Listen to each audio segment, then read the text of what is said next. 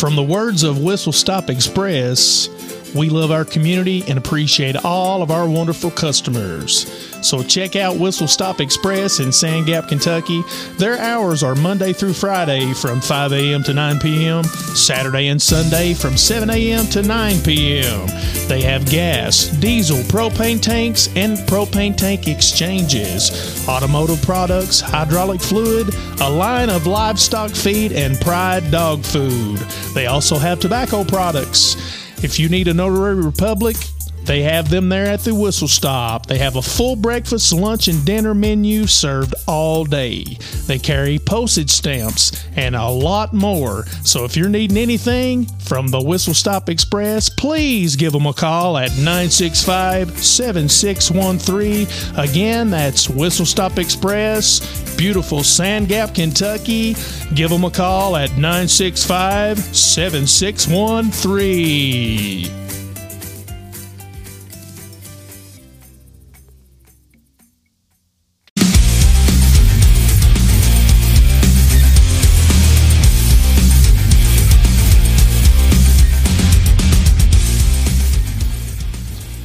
What's up, world? This is Danny coming at you again with another episode of What's Up, World. Uh, today we've got a couple ladies in the podcast studio today with us.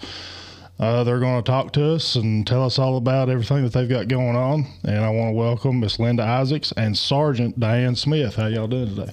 Fine. Diane. How are you doing, Danny? Doing great, doing great. Uh, so, uh, of course, a lot of people around here know you. You do a lot for the veterans and stuff like that, and uh, cook big meals and everything. And uh, so, just whatever you want to tell us and introduce us to, that's fine, and just get right into it. Well, uh, like I say, I'm Linda Isaacs. Uh, Diane Smith here, that's with me. Sergeant Smith is a retired Army veteran, and uh, I've been in the family with them about 27 years now, and uh, grew to love veterans through Diane. And when she was in the military and reenlisted, what a lot of people don't know was that when she was 18 years old, she went into the Army. Uh, she served 13 years and got out. Wow. And then when she was 48, she decided to reenlist. Wow. That's something. So she really became a hero to me. Well, I mean, yeah. set an example exactly how Appalachian women are, how tough they can be, Yeah. resilience they have, and how they persevere. You know, and she really went through a lot of things that a lot of people it'd be hard for them to handle on a Yeah. Mm-hmm. day to day basis anyway. But to hear her story and stuff, I kind of fell in love with the soldier world, the veteran world. Yeah. So, uh, through it, we like I say, we sent her care packages when she was in Afghanistan, and she's been home now about almost seven years now. Yeah, came back to Kentucky. And uh, through that, uh, me and uh, Diane's certainly been on a lot of adventures and stuff. But the thing that we've always had in common is eating. Yeah. Yeah. And uh, I was a chef for the state of Kentucky. I was a bourbon chef. I worked in the Department of Tourism at the Kentucky Artisan Center in Berea. Uh, fed over 300,000 people a year there Wow. but had quite a following, uh, developed recipes and cakes and pies, and really showed the people around here what it is to have bourbon in foods besides just drinking it. Yeah. You know, Oh, you need yeah. to cash in on a billion dollar industry if all, not all people can drink it, but you sure can eat with it. Oh, yeah. yeah. So, after uh, I medically retired, probably about four years in 2019, and I just didn't want to give up my love of cooking. Yeah. So I decided that what can we do? We can reach out. So we started working with like When Life Sucks Foundation. Uh, we formerly have worked with uh, Camp Hero Kentucky and uh, other organizations to help feed veterans as they come through. And we fed veterans all over the U.S. Yeah. And we've had everything from Secret Service agents to uh, country music singers to actors out of Hollywood come to the house and eat. And they just see this country Appalachian woman, mountain woman. Yeah. And they just come expecting to eat, and we feed them. We feed them well. Yeah. Now, this is goes on right here in Jackson County, right? Right here in Sand Gap in Jackson County. Yeah, that's yes. that's that's something special right there. That's really great stuff. yes. I'm sure a lot of people have appreciated that. Yeah, uh, I have what I call it was an old she shed that was in the edge of my yard, and I had a friend of mine that's moved here from California, and uh, she designed a kitchen for me, so I made it into a commercial kitchen. So now, like last uh, Labor Day, we had 240 veterans at the farm. and fed them. So hopefully every year that'll be an annual thing we do. We do not charge veterans to eat. Uh, you know, that's uh, I wrote a cookbook, which is the Twisted Southern Cookbook, and I sell tumblers, and that money provides the foods to, for the veterans. That's great. That's you know. awesome. Yeah, been blessed. We've we've never had to ask anybody for anything. God always provides. Yeah, he does. know. He surely will. And you really can never do enough for our military, active, uh, retired veterans. There is, you just can't do enough for them. They've enlisted knowing that they may not come back and give the ultimate sacrifice and just the bravery of Sergeant Smith right there. We appreciate you and everybody that's involved in the military, past, present, and future. Uh, you just can't do enough for them. Yeah. I think Beefy says, you know, every every person enlisted in the military deserves 40 acres and, and a mule. That's and, and That's even true. way more than that. So, That's true. Um, you know, uh, working with veterans and, and seeing, looking at their stories, looking at the histories, the things that they tell you that they went through. Like June is recognized as PTSD month Yeah. uh, for the military. And that's like our shirts, you know, there's 22 a day. Uh, Yeah. As we know, uh, those numbers don't go down, they go up. Yeah, So we need to find ways that we can serve as veterans other than what their health insurance and stuff does, which is not much yeah. Yeah. you know so uh, i have also teamed with when life sucks foundation which is they have a farm located in Annville on smith road Okay. patrick ellswick is the owner there and uh, he does a lot of work with veterans all across the us too he's stationed out of anderson south carolina Okay. and one of the things that he's developed there is he developed a center that where veterans can go for psychological needs, they can mm-hmm. go for medical needs, they can go for housing, and it's the only one of the facilities in the U.S. Yeah. Really? Yeah. Yes, and he is working in in the future when he finishes getting all this setting up because it's in the process now. They've got the foundation there. They've renovated the building. They're now building it. Okay. You know the network in it. Yeah. Then he's talking about potentially putting one in Kentucky. Oh, that's awesome. You know, and and who knows? You you can't tell how long it'll grow. I mean, it'd be nice to have one in every state. Oh, absolutely. That's really unfortunate that there isn't in every state. Uh, like just like I said before, you can't ha- do enough. You really can't do enough. So that's unfortunate that there isn't more to offer the veterans and stuff like that. But you know, uh, ladies like yourselves doing what you do, people need to need to listen and and uh, take advantage of opportunities like this to do things like this. It's just great.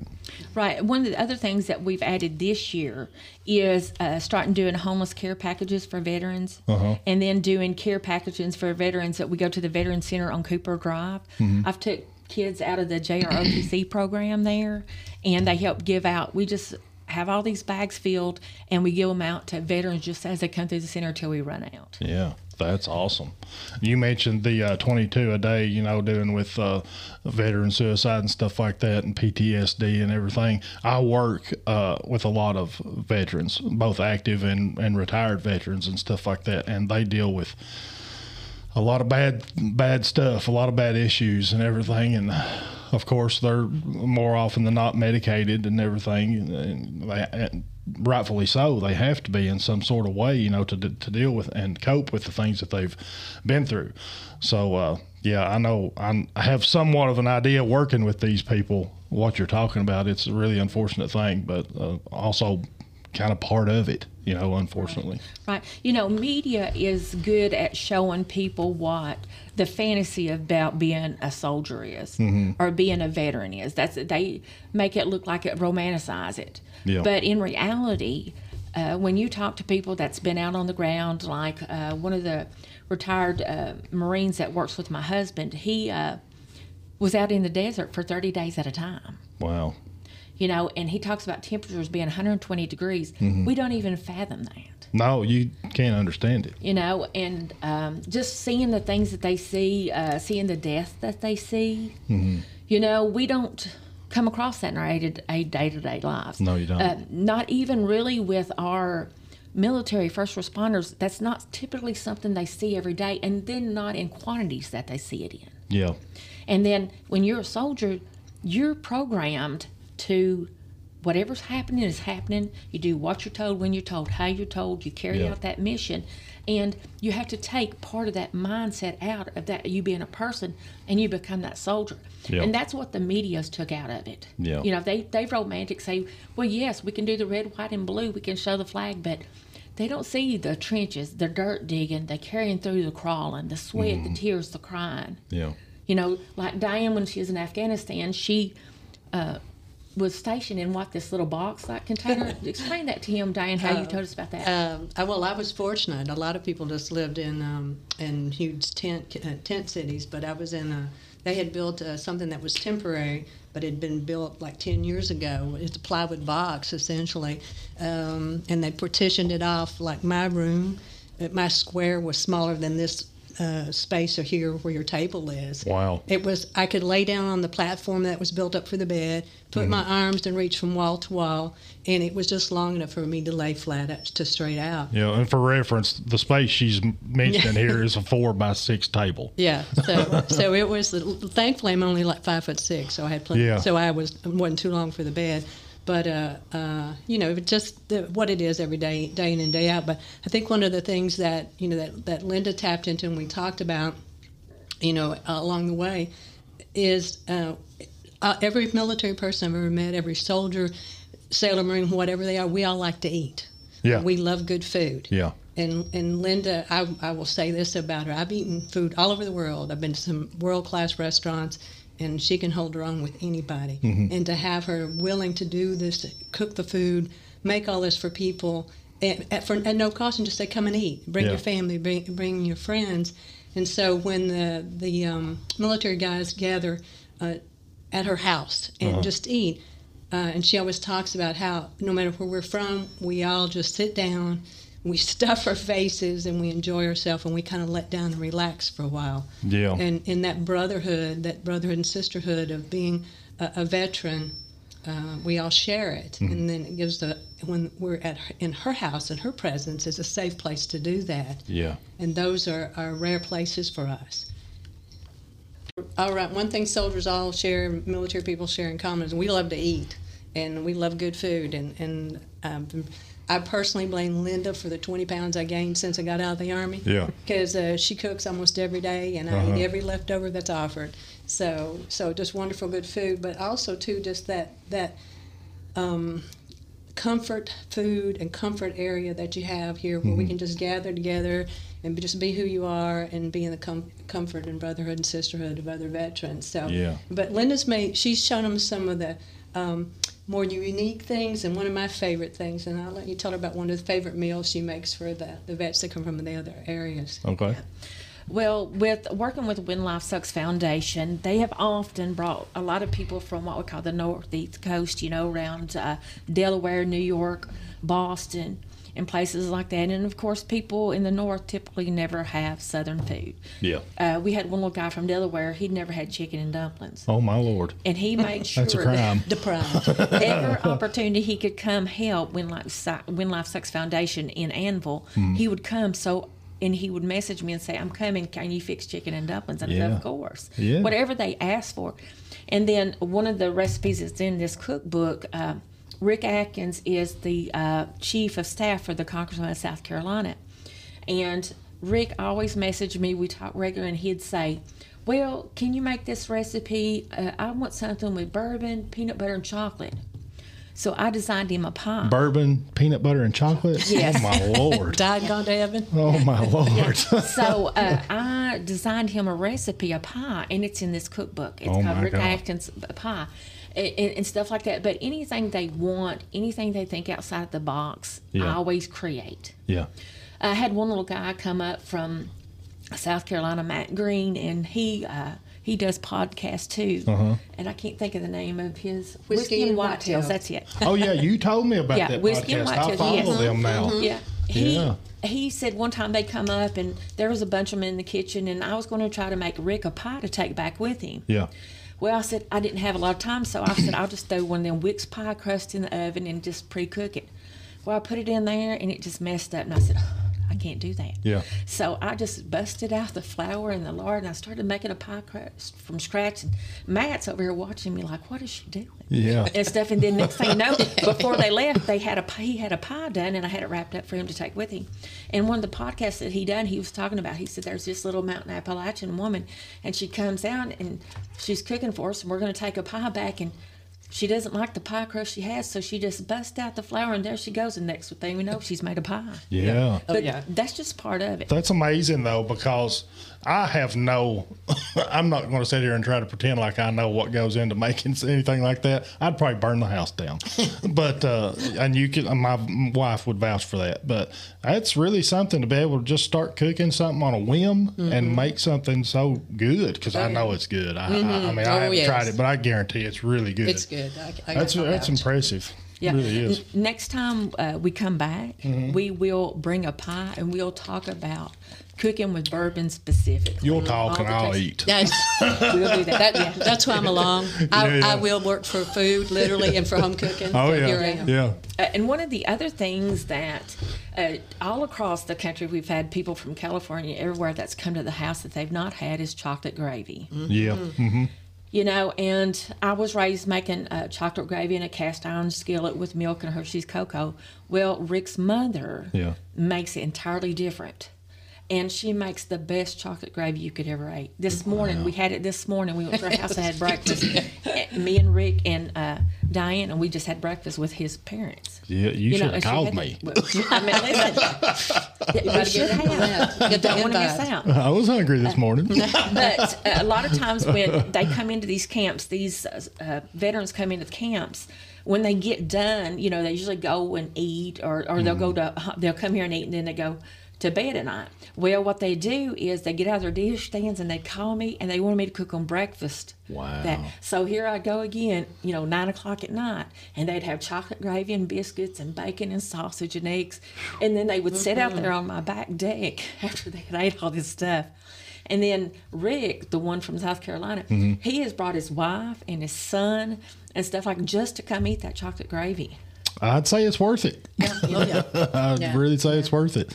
That's great. Uh, I love to eat too, and they ain't nothing better in my opinion than Southern home cooking. They just ain't. They, it doesn't get any better. And you know, uh, uh, Sergeant Smith, I want to ask you a question. Being in the military for as long as you was, I know MREs and stuff like that. Is that pretty much what the food is like when you're enlisted, like in active duty and When stuff? you're, or- um, you only eat that sort of stuff when you're in the field, and uh, when you're when you're doing in the field for training, um, uh, and then when you're on deployment, uh, the people and, and I'm fortunate. I was not one of the people that spent a lot of any time outside the wire. I was always in, inside one of the FOBs inside a compound. Okay. So we would get um, um, we would get hot meals and regular food. But if you went outside, you took the you always ate MREs.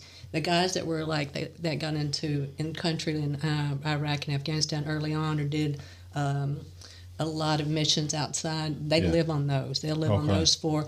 So they might be up for a month or however long they're going to be doing whatever they're doing, Mm-hmm. and then they come in. And so we were kind of at the place where, um, and and that was in Bagram Airfield. So everybody, all my all my veteran buddies out there, go ahead and make fun of me. It's okay. You won't hurt my feelings. Yeah. I was in, you know, in the nice, comfortable place, and I'm I'm okay with that. Yeah, yeah. So, um, but yeah, that's that's a regular something you eat regularly, but only when you're doing a lot doing a lot of training. Yeah. But just going back to when Linda was saying about um, the day to day life, one of the things too with deployments, you know, you, everybody sees the movies and they see uh, what happens condensed down into an hour, two hour event.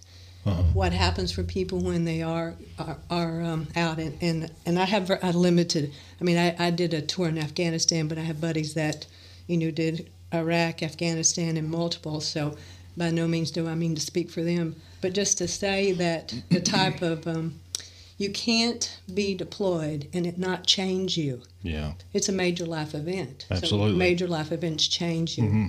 So um, that's just that's just part of it. Um, and then talking about you know PTSD and that sort of thing for people to understand that that's not um, anything they need to fear. Yeah. That it's it's part of a reality for a lot of folks. And uh, two, and, and I was the um, one of the Army instructors at the high school here in Jackson County, and just in fact, I just finished up my last school year.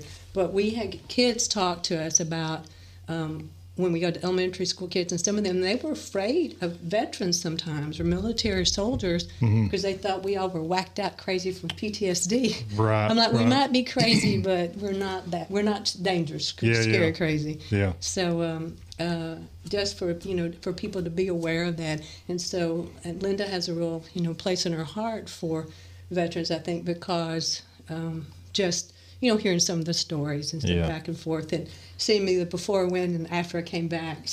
Mm-hmm. Right. So Now, uh, I want to ask this: Mm-hmm. when when you're like, I've heard MREs are ca- actually pretty not, tasty. they're not bad at all. You Yeah. can heat them up, and you can mix stuff in them. Throw some Yeah. hot sauce. It's all good. Now, you when you compare an MRE to say a home cooked meal by Linda, and you talk about the camaraderie and the coming together and the letting down your guard and Mm-hmm. the, the the peacefulness and stuff like that. Can you like kind of elaborate just on how important that is to somebody that's lived the life of, of, a, of a military personnel and Sure. stuff, and kind of just touch on that a little bit? How important that is? Uh-huh. Yeah, sure, sure. Um, for uh, you know, I did like like Linda elabor- uh, Linda said initially. I, I did uh, from 1977 to 1991 and got out after Desert Storm. I spent almost 17 years in in the real world and uh, got an opportunity to go back in when I was 48.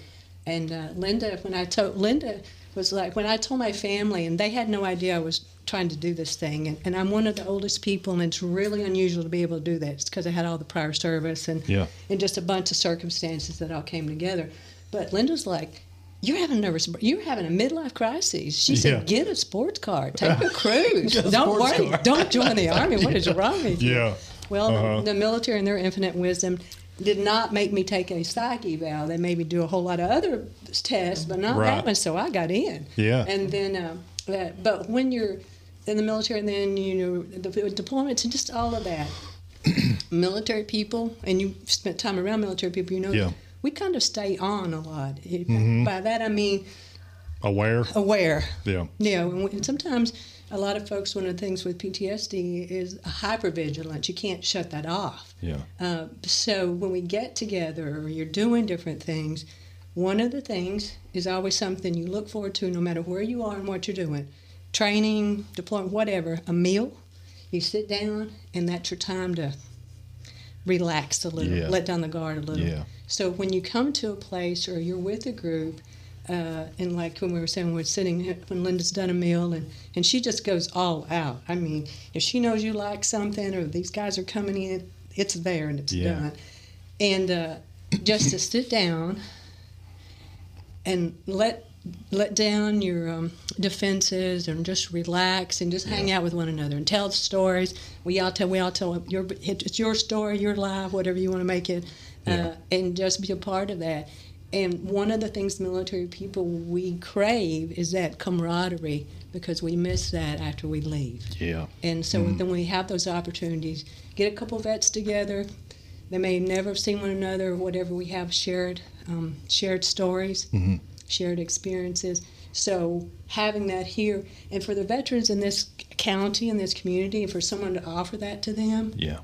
even if they've been out forever and an eternity, they're still a veteran. They still have that story, and they still have that need to share. And then Linda offers that when she does those meals for them, mm-hmm. and that's such a gift and a blessing. Absolutely, it is. That's why I think th- people like Linda and and these meals that she cooks and and the get-togethers is so important. Mm-hmm. I mean, would you agree that the more often things like this happens for our military, the better their their mental state would be, their health and Absolutely. outlook on life? I would I would think that that would make a big difference on someone. And just like we, you know, she mentioned 22 a day, and, and we talk about that. Uh, the, they initially had published some statistics trying to say that that number had dropped. Well, when they readjusted what they truly were, the tr- accurate numbers, it in fact has gone up, not down.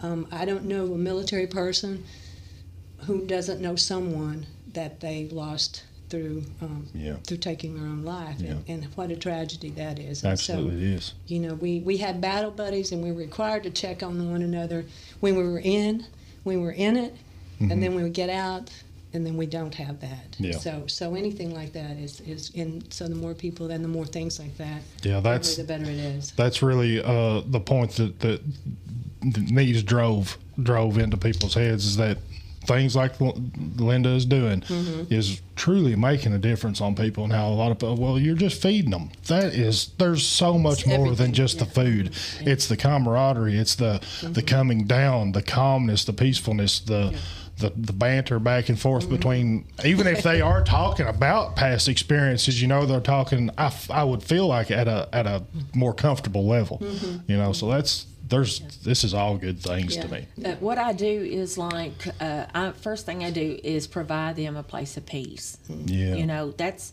a meal is a small part of it, like you say. But I've had ones that come, they'll be in their tree stand early in the morning. They'll decide to get down. They'll come and they'll just sit at my kitchen bar and talk to me while I'm cooking. Mm-hmm. Yeah. You know, or I'm doing something in the kitchen and stuff. And, you know, I never tell their stories. They're not mine to tell. Yeah. But they find it that I'm a place of serenity, a place of peace, a place of comfort. You know, and it's like I say, they know I'm always going to feed them. I'm always going to have something there in the kitchen. They're always going to eat Yeah. if they want, and they know that once they're in my my cell phone or once they've been in my house, they know that they're always welcome there. They're welcome to come and stay. It's it's a place that I want them to always feel that it's a, a just a step away from home. Absolutely. No matter who you are, what you are, that's a step away from home, and you can come to it. Well, I think being an Appalachian, uh, pretty much everybody that lives in this region can associate safety, home, love, everything good about sitting around the dinner table and eating. You know, when it, when I think of my mama, I think of her always having something cooked to eat, whether it be biscuits and cornbread or bacon or whatever. She always had something on the table. So you know, in our Appalachian, uh, in our culture in Appalachian and stuff, I think that it's very easy to associate love and kindness and heart and home and peace and all that with sitting around the dinner table and just talking. You know, that I believe that's a good association. Yeah, I think that that is more to. Uh, it's, it's I, as I get older, I see myself doing just those things. Like uh, I know my husband loves watermelon, so I went to the store the other day and bought a watermelon. So I just cut it all up, stuff, put in there, so they have something. And you know, my twenty-year-old will come and say, "Mom, there's nothing to eat," knowing that there's everything's full. It's I've not fixed particularly what he wants Yeah, that yeah, day. yeah. But I mean, they know. I mean, they pretty much get anything they want at my house. I mean, and I do a lot of things from scratch. A lot of things I don't have recipes for. Things I just throw it together. And uh, like I say, I've cooked with a tremendous amount of bourbon. A tremendous amount of bourbon. Yeah. My favorite bourbon that I cook with with is Buffalo Trace. I tell everybody bourbon. that's uh, ladies bourbon. They also recognized me for my work with veterans and stuff like Yeah. that, which was really surprising. I had no idea they were going That's to do that. that's that's amazing too. You know, Buffalo Trace is uh, uh, awarded one of the best tasting bourbons or the best tasting bourbon like so many years in a row. I might be biased, but that's what I, my go-to is. But Yeah. uh, you know, but I also use uh, things like Four Roses and Woodford Reserve too. For it depends on what I'm cooking. If it's meats, then it's typically bourbons that have more of that oak taste to it, more of Yeah. what we're that woodsy taste that we're looking for. If I'm doing desserts, salad dressings, and things like that, then it's more of the Buffalo Trace. I always tell people Buffalo Trace is a ladies' bourbon. If I'm Yeah. teaching ladies about drinking bourbon, then it's about having that sweet taste and what you're getting out of it, and then Yeah. when you cook with it, what you're bringing out of it, Yeah, and yeah. stuff like that. But I mean, I have. Uh, I found just uh, romanticism of bourbon and cooking with it in the history. Um, Mm-hmm. You know, uh, Kentucky's a billion dollar industry in bourbon. You've got to do something with it besides just drink with it. Yeah. So uh, cooking became the natural thing for me. And my son Elijah, he says, "Mom, bourbon don't go in that." And I go, "Well, it does now." Yeah, yeah. And he says, if you ever put bourbon in eggs, I'm done. And I said, well, I think I can do it in deviled eggs. So oh that's yeah, just the so that's yes. amazing. Yeah. So I mean, you can do it, put it in anything. You just Yeah. have to be creative. And then I've also went to the culinary class at the high school here and show children how to think outside the box. Uh, you know, uh, for example, like I told them, I said uh, you can take a cake mix from the dollar store, Save a Lot, Walmart. I said take that basic cake mix. I said it's going to tell you you need water, oil, and eggs. Uh-huh. I said, well, you can take one of those eggs out put mayonnaise in it. Okay. I said, and instead of putting water in there, put uh, sweet tea in it, put fruit juice in it. And uh, what I wanted to do is teach them to think outside the box, that you don't always have to follow those rules in cooking. Yeah. They're not likely to be able to make a cake from scratch with, like, you know, uh, baking powder, baking soda, and salt and stuff, but they can take a cake mix and change it Okay. you know, and I taught them how to make American buttercream icing, which I make a bourbon buttercream myself too. Oh, Lord. And so- Starving so- me to death. I'm just going to tell you that buttercream too is the best. I guarantee oh my it goodness, is. It's so good. That's that's something. God almighty. Yeah, I should have thought about bringing you something to eat. That's That would've fine. been- You'll be back. We'll be back. Don't Yes, worry. I'll bring you. Yeah, we'll You'll have be real back many dinner. times. Yeah, Put your request in. Yeah, but yeah. we really do uh, try to do things to educate the the community and help our community. You know, we had the whistle stop years ago in 2009 when we purchased it, sold it in 2015 to Lynetta and Paul. Mm-hmm. But one of the things then was always about community service to people. Yeah. You know, you got to give back to your community. Absolutely. And then also, like I say now, my passion is really taking care of our veterans Yeah. and doing for them. Uh, I've teamed up also now with Eric Hubbard with uh, Backroads Appalachia. I'm going to be doing the Subaru event at them, feeding them for four days in Uh-huh. July. And then he's got a bunch coming in in August. I'm going to feed them.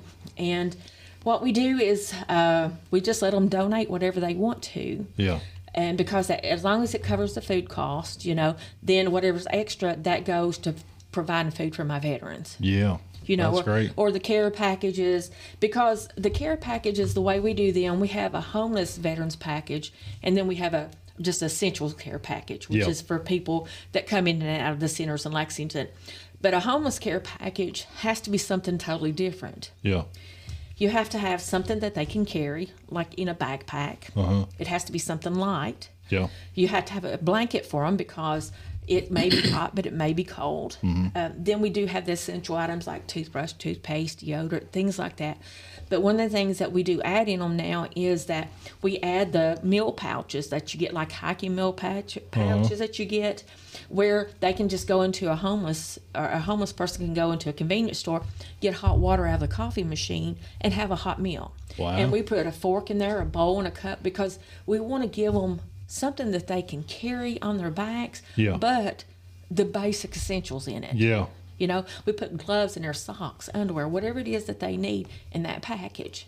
And stuff like that is so essential. Mm-hmm. Uh, so essential. You know, I mean, that's that's awesome that you're making it so accessible yet small and stores and being able to put it all in one bag and stuff, you know, because obviously they need their hands, you know, and arms to be, to do their job and everything. So yeah, that's very ingenious. Yeah, and I always carry like I've got one in my my Bronco right now. Yeah. uh, I carry one with me to make sure if I see somebody, I can pop it out to them. I've been down in Knoxville, Tennessee, and seen people say, "Here, take this, take this," because uh, people need to know that there's people that have hope and faith in them, no matter where they're at the stages in their lives. Yeah. and that a kindness goes a long way Yeah. Oh yeah, it does. you know it absolutely and does. uh, sometimes i'm not where i can fix them a hot meal but i can give them something that makes their life a little bit better that day Yeah, yeah.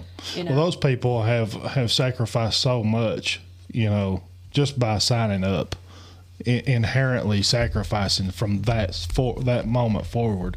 You know, uh, they're. I know I've said this a, a hundred times, but we just can't do enough. You just really can't. You know. Uh, you know, you mentioned Eric Hubbard and Backroads of Appalachia. What's Up World has actually teamed up with him and and uh, AmeriCorps Vista to do some things, and uh, I'm really excited about that, and uh, looking forward to working with both of those people, both of those, uh, you know, AmeriCorps Vista and Eric Hubbard and stuff, because Eric's bringing in some big some big things. He, I, I don't want to say too much about it, but. Uh, you know, it's economic growth and development through motorsports, and uh, he he he's the man to get it done. I really do think yeah and he's also a veteran too. he, he is a SEAL. veteran. That's So, right, I absolutely mean, is.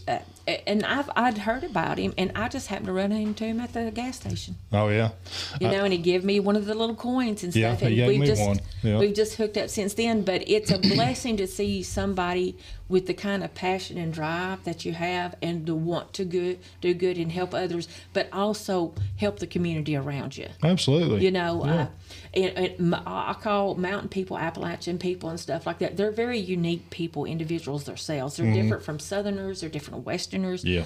and, and things like that. They're more. Uh, to me, unique. Mountain people are very unique people. Um, they either love you or hate you. That's, Mm-hmm. That's true. way it is. That's true. But I mean, if they, they like you, the they'll give you.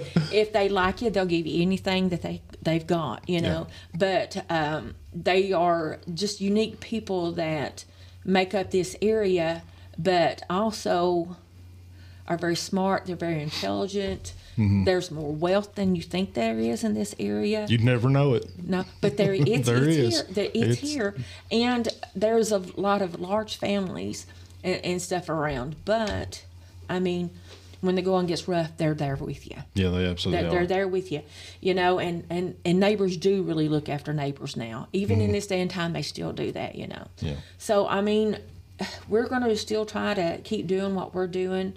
Uh, hopefully Labor Day this year, it'll be on the Channel Nine advertised. Uh, we'll be doing the uh, the big fish fry for the veterans, which is free, Mm-hmm. uh, and everything. And everybody seems to love it. We just pack in what we can. Yeah. Wh- Whoever wants to come, bring a chair, sit down. Uh, last year we had Jason Bowman's group come Yeah. and sing. So uh, we'll work on it more this year and see who we can get lined up uh, and everything, and just kind of remember those that served us. Take care of those that served us. Yeah. Let them know that they're important, and it's also a great way to connect a young generation with the older generation. Oh, absolutely. You know, and, and not have that age gap that you've got, and, and let them learn the old stories, the stories that people don't tell anymore. You know, all the Appalachian stories and stuff. You know, my father-in-law is 92 years old, and one of the things that I've always loved is listen to his stories Yeah. uh, you know, growing right up around Sand Gap, knowing all the history of my mother-in-law, and then them talking about them courting is always that's always. There's no better get like- stories to be heard. It's the best No, mama and papa no. story. Yeah. And so that uh, you need to to sit back and listen to these people and learn about them, and uh, learn about the old veterans that you know from Vietnam, World War II, and all those like that that. Uh, really think they're forgotten now, but they're not. That's so sad not. too. That's Yeah. so sad because uh, everybody that knows me knows that I am a huge supporter of our military, law enforcement, all that stuff. Uh, it's one of the saddest things in the world to think that that they are forgotten. Chokes me up just Yeah. think about it. Yeah. Yeah. Well, the, the how we keep them alive is reaching out to them, touch them. Like, you know, I know a, a, few that are around the area and stuff, and when I'm going to do something, I always go to them personally and say, "Come and eat. This is what we're having This discuss. I want you to come and eat and stuff Yeah. like that." and I just treat them like they're my brothers or sisters. Yeah. You know, I treat them like they're my family, and, and one of them I even call him brother. You know, I said we're both from dysfunctional families, so we might as well be brothers Yeah, and yeah, sisters. you yeah. know? you know, so I said it really is not about blood, Yeah. but Well, if uh, there's anything in the future that, that we can do here with this podcast, you just let me know. We'll we'll do whatever we can to do, uh, wh- whatever we can do to to help the cause. Because I mean, there's no better thing to do, in my opinion. yeah. Well, what we'll do is maybe we'll try to get together again before uh, Labor Day. Yeah, before any events you've got, you just message me. I'll give you my phone number, so you ain't got to worry about Facebook. I know you ain't big on Facebook. I'm not either. so I'll give you my personal number, and anything, anytime you've got something coming up, you just let me know. We'll we'll make the time. Yeah, and then one thing I did do is I brought Patsy a cookbook. Yeah, she's gonna go crazy over that. You know, and it's got a lot of bourbon recipes and stuff in it Yeah. and everything. Of course, she has any questions, she can always call me herself and things like that. But I just kind of wanted to show about what I did so that can reach out for others. And like Mm-hmm. I say, I don't make anything off that. All that money goes to help the veterans. Now, how I mean, can they get a hold of the cookbook? Well, we have uh, threeoaksfarm.org, which you can get it there, or uh, people. I do have Messenger. I don't have Facebook, but I do have Messenger now, and they can always contact me there or call me. Our phone number's in the book. Okay. You know, anything like that. Uh, we will be working to see if uh, about putting it out in different areas. Uh, I'll talk to Eric about maybe putting it up at the Welcome Center. You know. Yeah, mm-hmm. Freedom just- Ridge. Yeah, up at Yeah. Freedom Ridge. I'm just not really big on advertising myself. I feel like wherever God leads me is what I'll do. Well, he'll provide for me and He'll show me a way. You can't go wrong that way. You know, Can't go and, wrong and that I've, way. I've, I've sold them at festivals and stuff like that, but uh, it's it's hard for me. I can talk in this small room with you all, but it's hard for me to talk in a big crowd. Oh, it is You me know? too. It is me too. I went to the community center building uh, down here in McKee for the tourism meeting, and it was the room was packed. Mm-hmm. That's actually where I met Hubbard or uh, Eric Hubbard down there, and uh, they uh, went around the room asking everybody to stand up and say a little something. And I was like, oh my god, I started sweating bullets. But here I'm fine. You know, it's kind of controlled chaos in here, I guess. But yeah, the cookbook, Patsy's going to really get a kick out of that. She likes to cook. Patsy's a really good cook. Well, good. I may have to have her out to help me sometime. Uh, she would be glad to volunteer. I know she would to come out there and help you cook. I know she would. Yeah, I mean, uh, and and that's biggest thing is is just getting volunteers when we have a, a crowd in. Like you know, my son's is good to help, my husband's good to help, Diane's good to help. You know, our family will pitch in and things like that. And and I've raised my sons. You have to do community service. You Yeah. have to help others. They've always known that that's part of their lives. Yeah. And that they have to do it long after mom's gone. I said you have to carry on this tradition. Of course, both of them cook. They're both good cooks Yeah. You know. But yeah, uh, we'll come back and, and we'll do bigger things. Next time I'll come, I'll bring some food with us, Mm-hmm. and we'll talk specifically about the foods and cooking with bourbon and uh, give you a taste exactly what we're talking about here. Yeah. Okay. So tomorrow, right? she start cooking tonight. yeah. I will not eat until you come back. It'll be worth the wait. Yeah. yeah, that's awesome stuff. Oh well. Yeah, you all have to come out and eat with us because that's another thing too. Is along with working hard, we play hard together. I mean, Diane will tell you, we still at I'm going to say my age, uh, we still do water balloon fights in the summertime. We go to the lake together. We eat together. Uh, and, and things like that. We really embrace our family. Yeah. And that helps us to embrace others. Yeah. And uh, we don't meet a stranger. Me and Diane's been all over the place traveling, and Mm-hmm. uh we don't meet strangers. We act like we're the best of the best. Yeah. Yeah. You know, yeah. It's We're awesome. Appalachian queens, man. Yeah, are we talking yeah, about? absolutely. I love that. I love that. know. That's great.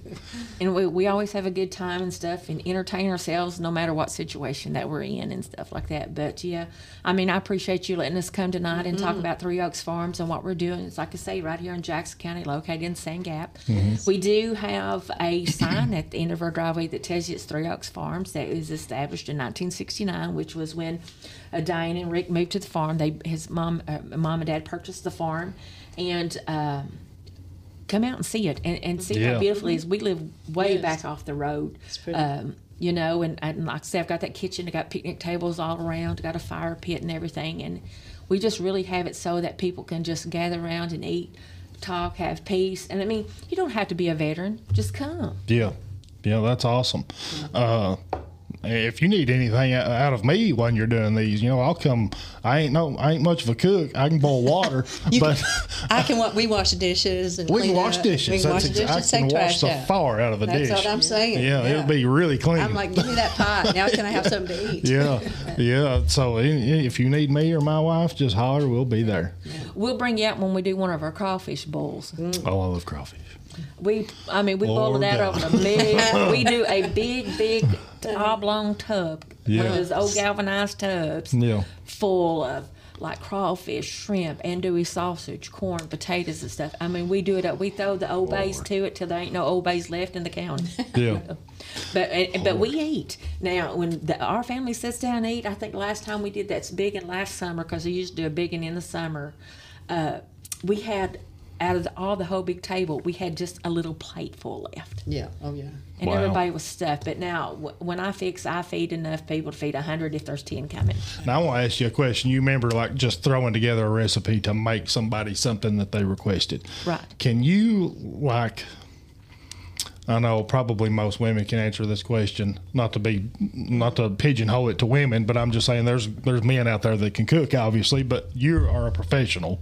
Can you remember what something tastes like and kind of remember think of what it would taste like with this to make a new recipe? Yes. Is that how you do that? Yes, yes. You just like, well, I remember putting this in this. I think that'll go good with this. Uh, you you can uh, one of the ways it's easiest to do that is with fresh herbs. Okay. Like you know, we always go to the store and we buy like rosemary or something like that. And we throw it in and stuff. But if you have it fresh off your back porch, Oh. it has a, a neat, unique flavor to it, much different than when it's been dried and commercialized. Yeah. Okay. You know, um, even uh, like uh, making a barbecue sauce for something. If you say, well, okay, I've made this barbecue sauce, but mm, it needs some bourbon or it needs some honey or it needs a little cayenne pepper in it or something. And you know that would bring it to what you want it to be. It'll bring it, yeah. Yeah. Uh, uh, Diane's been with me plenty of times, and I've made stuff, and I'll say, "Here, taste this," and and she said, "It tastes good." She said, "Don't suit you, does it?" And I say, "No." you know. because it, it does. It's just like the other day I made some uh, dried apple pies for my husband, Uh-huh. and uh, uh, last year me and my mother-in-law dried, I think three or four bushes of apples. I don't know if I can do that this year, but anyway, uh, you know, I cooked all the apples up just how I knew she cooked those apples because Yeah. I wanted to mimic her is what I wanted. Well, my son's girlfriend was over at the house helping me, and Rick was in and out. So I did them just the way I thought Rosie done them. Turned them out. I told Rick to come down, poured them some milk and stuff. They had butter and had these pies, and then sat down and I ate them, and I went, "That's not Rosie's." Oh yeah. But they were still good. Let me. I just. oh, I'd say they yeah. was. They Okay. just But weren't, they to, just weren't- to her standards. Yeah. No, is what that- it was. That's right. It, and and I'm very very particular. Yeah. I'm very very particular on what I do. Of all the weddings I've catered, events that I've catered, knock on wood, I've never had a single complaint. I am very particular about what I do. I've always honored my brides and grooms at, at catering events for weddings for them, uh, guests that I've had and, and stuff like that. I'm particular to make sure that things are perfect for them. But yeah, taste has to be something yeah. it's like I say, eh, but I'm always looking for what my mother's is, what his mother's is. Yeah. You know, my mother made the most beautiful loaf of bread I've ever seen. Really. yes, I mean, growing up, on I grew up on a dairy farm down in Tennessee, and mom would always take that bread she made it from a starter, Uh-huh. and she'd turn that bread out, and then she'd bake it.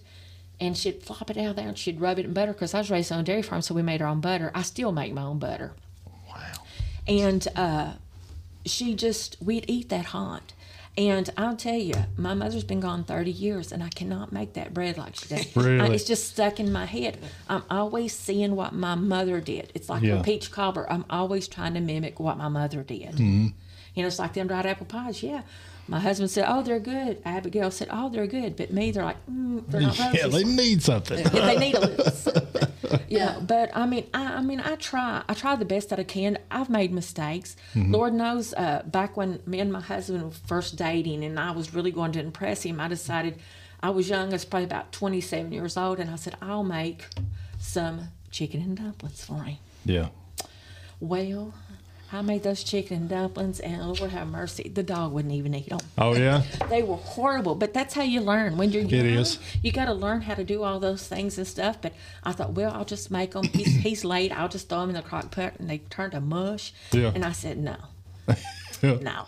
So, but you learn trial and error. That's how it is. Uh, tasting things, uh, tasting foods, uh, making them come to life. Uh, Diane's been with me plenty of times in the kitchen when I've done that, and it's not miss. But I'll know when it's right. Just like when I. Uh, design an event and a wedding like i had one uh, wedding that i catered that was published in a bridal magazine it, we did Well. 27 mini Beautiful. appetizers it took me 66 hours and five people to do it Gosh almighty. but it was gorgeous, wasn't it? It was gorgeous. Spectacular, But yeah. everything had to be spot on. yeah. We had five different types of lemonade there just to have. That was all color coordinated down. I down. didn't know there was five types of lemonade.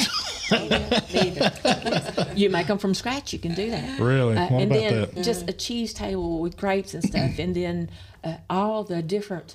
I mean, me and Diane went down to Knoxville hunting for lace for this wedding, just lace doilies, old fashioned doilies and stuff like that, so I can meet the theme and my vision and my. And then we'd go out in the yard and we'd have these long legged tables, and I would set everything up to where I think it had to look before Mm-hmm. I went yeah.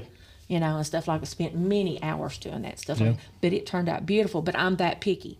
I'm that picky on Well, you need to to be. feeding somebody and things like that. But I make mistakes. Uh, my cooking don't is not always spot on. Yeah. Uh, I'm not a classically trained chef. I'm self-taught. Yeah. Uh, I just do what comes naturally. It's in the heart. I've always entertained people. I grew up with my mom and my stepfather, who we always cooked for big people and stuff in the summertime and in the falls, do the church and stuff like that. And uh, that was just a normal part of my life, and I've incorporated it in it. That's great. You know. That's great. Home cooking is the best cooking in the world to me. It is. It Sure is. And one of the things that Linda can do is if we go somewhere and she tries something or they've got a specialty dish and she'll have it and she'll go, I can make that. Yeah. And then she'll come home and do that and then put her own spin on it. But she can identify like the different things that are in it. And Yeah. that's that's always like, yes. This, Oh, yeah. I That's a winner. This is a winner. This is good. Put, that, put that in there. yeah. My friend Nancy just had went back home to California and visited in May, and she said, "Linda, there's this little deli out there," and she said, "I want to see if you can make this sandwich." I said, "Well, send me a picture of it." Mm-hmm. And uh, I said, "That's all you do." So what it is, it's just it's an artisan loaf of bread that she has, and they slap it with butter, uh-huh. and then it's just got like a deli like ham on it. And I told her, I said, "That's easy to make. I can make you that." Hmm. So I've got to make her that. But I was talking to you about making my own butter. Well, one of the things that I've done is I have a milk cow, Well, yeah. and a lot of the veterans that have come through just love the idea of having a milk cow. And the northeasterners are the ones that are known more. They'll want to go down there and milk that cow. really. So yeah, I'll just take them down there to poor little Daisy and just get. She's a good and patient cow. Yeah. But uh, you know, I'll I'll show them how to milk and stuff like that, and give them kind of the real farm mountain Appalachian Well, yeah. experience. You know. But one of the things I do is my oldest son Zachary is thirty, and he loves compound butters. Uh-huh. So I'll save the cream up off my cow. I've got a it's a Jersey Holstein cross cow, so I get a pretty amount of cream off of her. And then I will take it and I will set it out, the cream out. I'll let it come to room temperature. And then I put it in my KitchenAid mixer because that's a lot easier than shaking it by a jug how I grew up. Yeah, yeah. And then you, I make my butter and then I take it and rinse it. You know, which you've got to get your buttermilk off your butter. Okay. So you rinse it out, and then I'll put it in a bowl, and then I'll add garlic to it, thyme, rosemary, fresh that's out on, you know, on my deck. Yeah. I'll chop that all up and put in there, and then I make it into butter molds, little like one uh, tablespoon butter molds for him and Yeah. stuff, so that he just takes home and he'll cook chicken or steak or stuff because he's a bachelor, and he just makes those. So whatever concoction he wants in that compound butter is what I make. Wow. That's amazing. The time, uh, also the time growing all these things, uh, you know, to put in as ingredients and stuff like that, you're super busy. I can tell you're a very busy lady. I think this year we've got what, 46 tomato plants out because I can too. And that's another thing too. I've been asked to teach canning classes because that's a lot That's of things so don't- important. Yes, and I mean I do it old method. I do it like a hot water bath. I don't use pressure cookers. I do it old. I've cooked it out on top of a fire Uh-huh. and stuff and can that way. Or I do the hot water bath it in the house. And I cook on gas. I don't use electric to cook on. I always cook on gas. Okay. And uh, you know, uh, we've got 17 blackberry bushes now that's got five different varieties so i can blackberries strawberries tomatoes. We have corn green beans. We've had peas out of the garden potatoes out of the garden stuff already. So i mean i just uh, try to live as clean as we can. My husband uh, will kill a deer for us and we will eat all that deer. We everything that a hamburger can go into Yeah. i've put deer in it instead Oh, deer meat's best, uh, best meat in the world. I love it. I love deer meat. I try to go hunting every year to, to harvest one and keep it in my freezer. Uh, it's really good meat.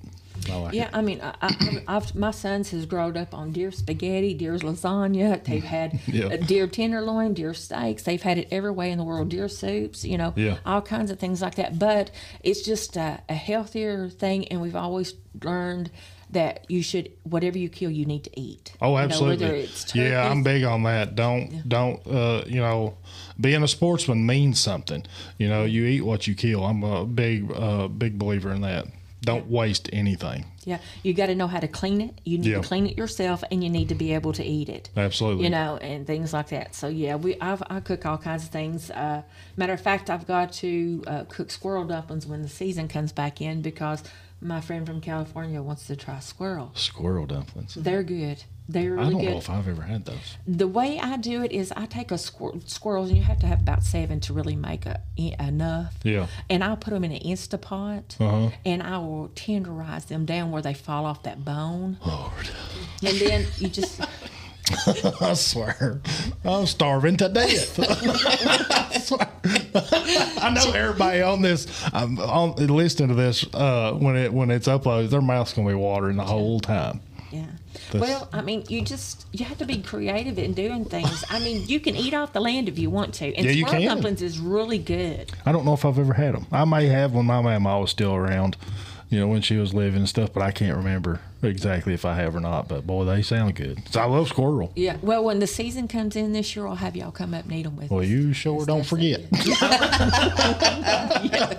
Yeah, I won't. I mean, yeah, and like, uh, we, I grew up on like, you know, like I say on a dairy farm, so we ate deer, we ate uh, even groundhog, Yeah. you know, yeah. Mm-hmm. turtles and things like that and stuff like that. And, and it is such a different way of eating off the land that food takes on a whole different meaning. It it absolutely does. you know Yeah. and when uh, it's like raising a calf or a pig or chickens on your farm and knowing that well they've picked that grass here that water's clean they've not got hormones they've not got row grower in them to make Mm-hmm. them grow quick you know they're not in a processed chicken box what i call it you know Yeah. Mm-hmm. that you see in the south the farms that you houses in the south and stuff like that their meat are much cleaner they're better and, and, Yeah. you know, and even now studies are showing like raw cow's milk, Yeah. which my husband doesn't like me to say the word raw. It's, Yeah. it's real, but you know, most people outside of the country would say raw milk. But Yeah. that studies have shown now that cow milk, fresh cow milk, Uh-huh. that's not been homogenized and pasteurized like that is better and healthier for you because it has still has the nutrients in it that your body needs. Okay, that makes sense. Mm-hmm. Yeah. Just clean raw milk. Yeah, it's just clean, fresh milk. And um, when I milk my cow, what I do is I just run it through cheesecloth and I clean the milk to make sure there's nothing in it. Yeah. You know, no fine hairs from the cow or anything like Yeah, yeah. that. And, and clean that milk and, and and stuff. And then, you know, I have a certain jar that I put it in. So all the cream and the milk is all in one jar. And when then I can pull all the milk off of it from the bottom and it leaves the cream on the top. Mm-hmm. And then that gets transferred to a cream jar. Yeah. Wow. You know, there's a whole process of doing any of it. I I've dried my herbs uh, and, things like that. I use them. One of the new things that I'm going to be working on with my friend Nancy is doing tinctures, which is Oh, yeah. using the lavender and stuff like that. And I think we're going to be doing called Gap Roots Apothecary. Okay. So uh, that's another little venture that we're going to be doing and stuff like that, just to show. Uh, you know that you can use witch hazel that's grown, lavender that's grown, sassafras that's gone, and, and trying to things that's taken that's unique in our county yeah. and using them for the medicinal and healing purposes of Yeah. them. My wife is big into that. Right there, she does. She's she. I, I mean, I don't know nothing about them, but uh, like when we get sick or something like that, she uses stuff from the ground to make us feel better. She's real big on on tinctures and stuff like that, and she uses uh, what's it called? Lord, she'll uh, food grade iodine and st- and things like that for like uh, runny noses or sore throats. She'll rub a little of that food grade iodine on my boys' throats. It'll be gone in the morning. It's amazing. That's true. You know, zinc. I think she uses zinc for for different things and stuff. And if if there is something out there that she can do to treat an illness that we've got, we use just natural things. You know, and versus off the shelf medicines and stuff. Right. I mean, I, I, I never realized that iodine, how important it plays a role in for mental health too. Yeah, Like yeah, the it does. vitamin D and stuff that they have and putting iodine in it helps mental health. Mm-hmm. And the only reason I figured that out is because I had a, a vitamin D deficiency. Yeah, And I said, why am I tired all the time? Why am I in mental fog? Well, it's because I was so deficit on it. Mm-hmm. So when I started upping that and then adding iodized salt back into my Mm-hmm. uh, diet and stuff like that, I feel a whole lot better. yeah. She rubbed iodine on my arm, I think, one time, and I was like, "What are you doing?" She's like, "I'm just going to check your, uh, see if you're iodine deficient or something." Or, and I'm like, "Oh, okay." If it's gone in the morning, your your body is deficient in that and stuff. You know, I, I think that's what she said. She'll, I may be wrong, but there's a lot of home remedies out there that you can make just living off the land. It's amazing. You know, I'm a firm believer in God gave us everything we need to take care of ourselves. Oh, I agree with that. I, I believe that every illness that's out there, God has designed something to cure it with, you know. Yeah. But now I'm not talking about man-made illnesses. No, I You ain't know, either. I'm but not but either. things like we come across with viruses, common colds, and, and like pneumonias and things like that. Yeah. Uh, you know, everybody said, well, uh, cold will give you pneumonia. No, cold doesn't give you pneumonia. No. Viruses and bacteria give you pneumonia.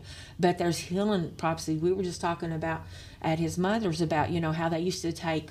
Uh, turpentine. They'd take onions and they made this poultice and they and just take this piece of flannel and lay on your chest. yeah, my wife does that. you know, Mm-hmm. and, and things like that. Those are the things that, th- if you think about the world that we live in today, Mm-hmm. those are the things that the mountain people have advantage over when Yeah. it comes to people living in the cities is Oh, yeah. because we know how to heal Uh-huh. we know how to find food we Yeah. know how to build shelter Yeah. and things like that so we're really far ahead of those things we'll survive far longer and better I believe so. you know and uh, just like my father-in-law is 92 years old he really don't have a whole lot of health issues Yeah. you know and it's because my mother-in-law has fed him well he's ate well and he's not ate a whole lot of processed foods and eating out and things like that so he's just done amazing Somebody was telling me about him the other day. It may have been Eric. Was he uh, up there recently Yes. talking to him? And he told me he said that guy is as sharp as a tack. He you know, is, he he he was telling me about him. I'm like, he loved talking to that guy. Yeah, uh, you know, my father-in-law is a social person, and due to just being 92, you don't get out as much. Mm-hmm. Oh, yeah. And I think that it's healthy for him when people stop by and visit him. So yeah, when you come by that way, we'll go up there and sit and talk to him and stuff like that, just so that you can meet and converse with him, learn about those stories. I mean, a couple weeks ago, we were in Estill County. Uh, I was learning to cultivate with mules. Yeah. So we do all kinds of things and stuff like that. But Well, I it's tell important for what, us we'd know. love to have him on the podcast to immortalize his stories. Yeah. That'd be awesome. Well, that's something Diane will have to work on. We'll see what we can do. Uh, he, I don't, I don't think he can heal very, heal hear very well. I don't know if he'd understand, but Yeah.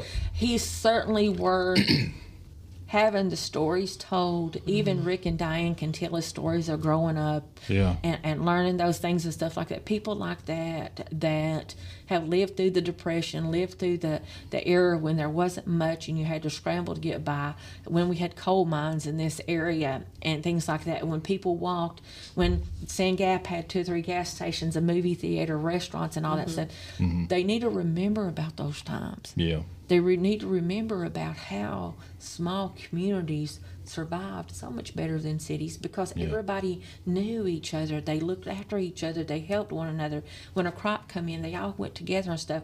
When a woman birthed a child you know they all went in together and things like that. But i mean we don't need to forget any of those things. And, we, and we need to invest in our youth and learning those things you know. I want to I want to say this real quick. Any anything and everything that we have talked about here on this podcast today would not be possible without people like Sergeant Smith.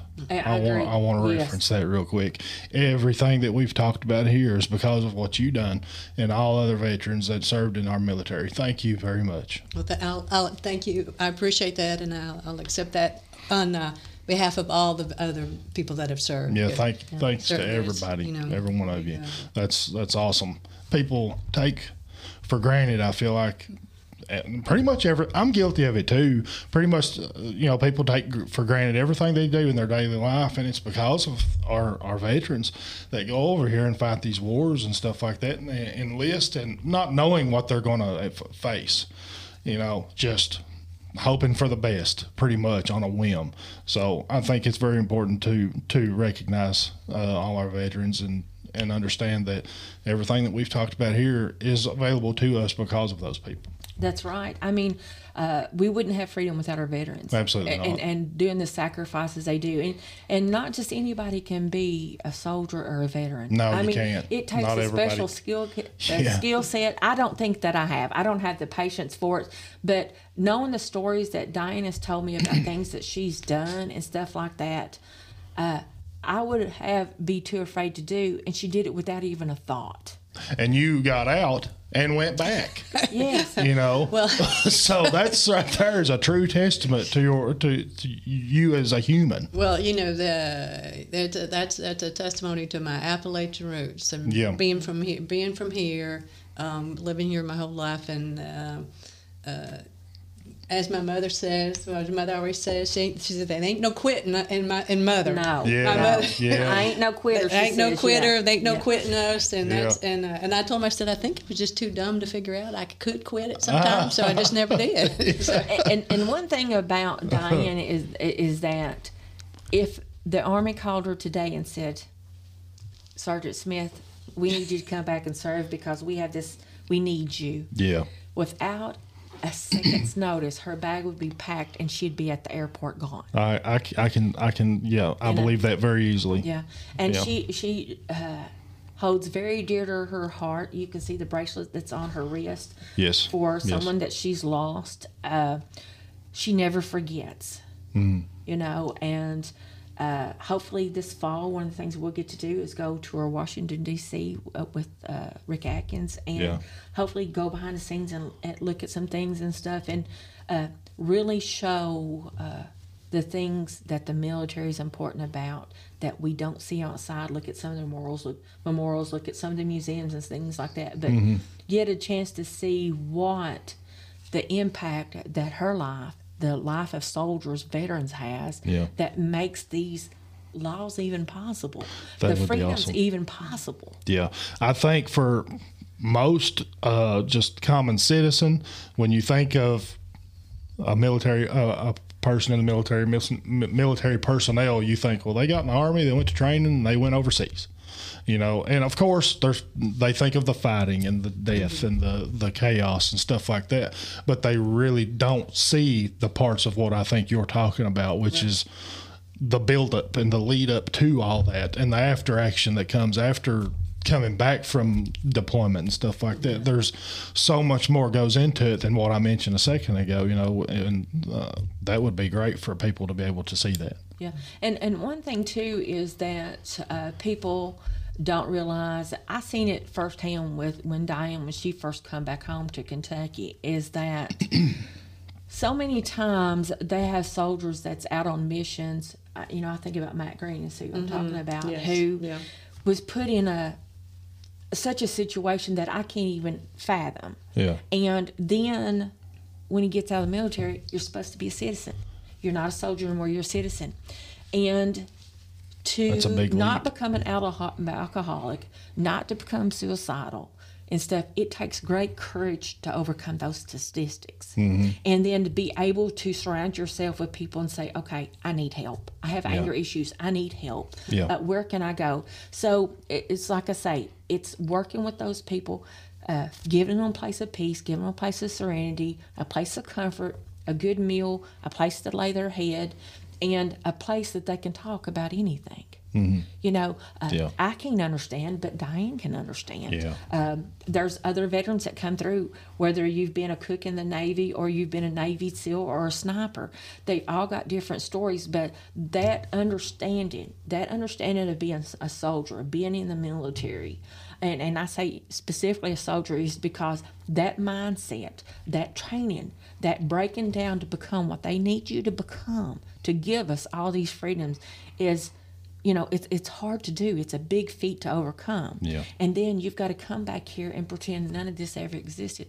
Well we need to fix that for them. We need to fix and praise them and give them everything that we can. And like i say we can always feed them we can always sit down and talk to them uh, we need to find ways to uh, help their healthcare system because that's my biggest beef is that their healthcare system is horrible for any veterans. Yeah. They're just horrible. They can't. I mean, I've seen it with struggle and struggle again when Diane needs things done and she has to go to the VA. I mean, we can do a lot better for them. Oh, absolutely. We can do so much better. Well, you can't, like I've said, you can't never do enough. There's always room for improvement. When you think of now, given all my uh, what I know of this is only what I've been told. I have no firsthand experience at this, but you know, when you enlist in the military, whatever branch it may be, and you go to training, I've been told that it's a physical and mental mental breakdown and rebuild into what they need you and want you to be. Would you agree with that? Yeah. Oh, yes. That's that's absolutely true. I uh, my last assignment before I got out of the army the last time, uh, I worked with the soldiers after they finished basic training, and but now they're doing their training for their job for their MOS, and uh, and we were talking about what has to happen, and I said what you have to understand. You come in, you come in off the street. Any one of us coming off the street, go into the military. Yeah. We have eight to ten weeks to get you through basic training to take you from your default setting as a civilian to a default setting as a military person. Completely different. Instead of Is that the verbiage they use? The default setting? Yeah, yeah, that, Yeah, that's that's that's kind of I just And- picked up on that. It's and so- know, it's mean yeah. it means something. and you've got and so so that that is a hard thing to do, and that's why they take everything away for the first few, few weeks of it, and you earn everything back. And you you change your vocabulary, you change how you walk, you, everything, and and it's because you know it's a life and death. We are always training for a life and death mission, a life and death. We have to we always have to understand that. Mm-hmm. Thankfully, ninety eight percent of the time it's never going to be that, but you must always train that way so that that kicks in when you need it to be the case. Yeah. And so, uh, so you go through all of that, and then you come back, and then the longer you stay in, the more things you do, the more you're entrenched in that.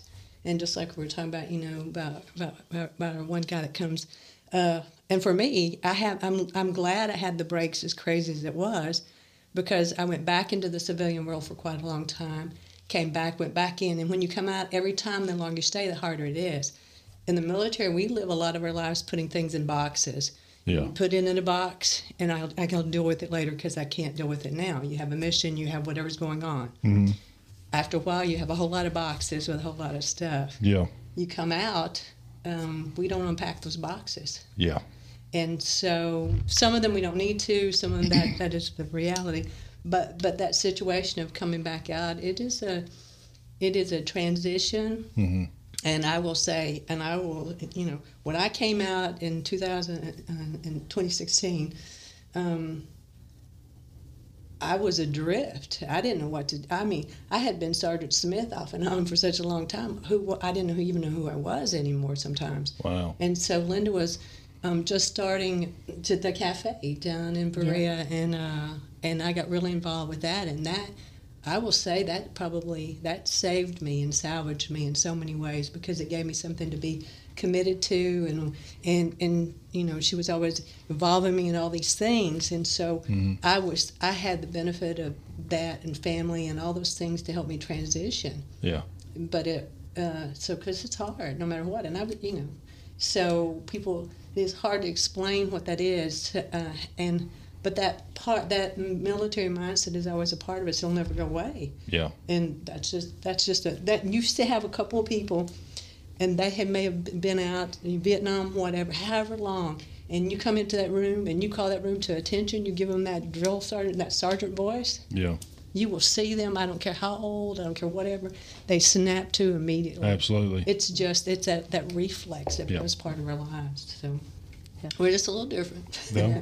But and, and I still see things with uh, Diane. Uh, she's a lot better than when she first come out because there is that, that transition Yeah. and things like that. But I always safeguarded her. I didn't put her anywhere that I thought would uh, excite her or upset her. We did Like go- fireworks. yeah, Oh, yeah. fireworks. We did go to a, a see a, a presidential thing one time and it got kind of scary, but we got out of it. Yeah. But uh, I try to make sure that I'm aware of what's around her, even seven years now. Mm-hmm. Yeah. Uh, when she's with me, uh, just a while ago we were somewhere and I told her come over here with me because I'm w- aware because what they don't realize is if she snaps, Yeah. then we're all in trouble. Oh yeah, So- absolutely. so you want to keep them calm. I keep her calm.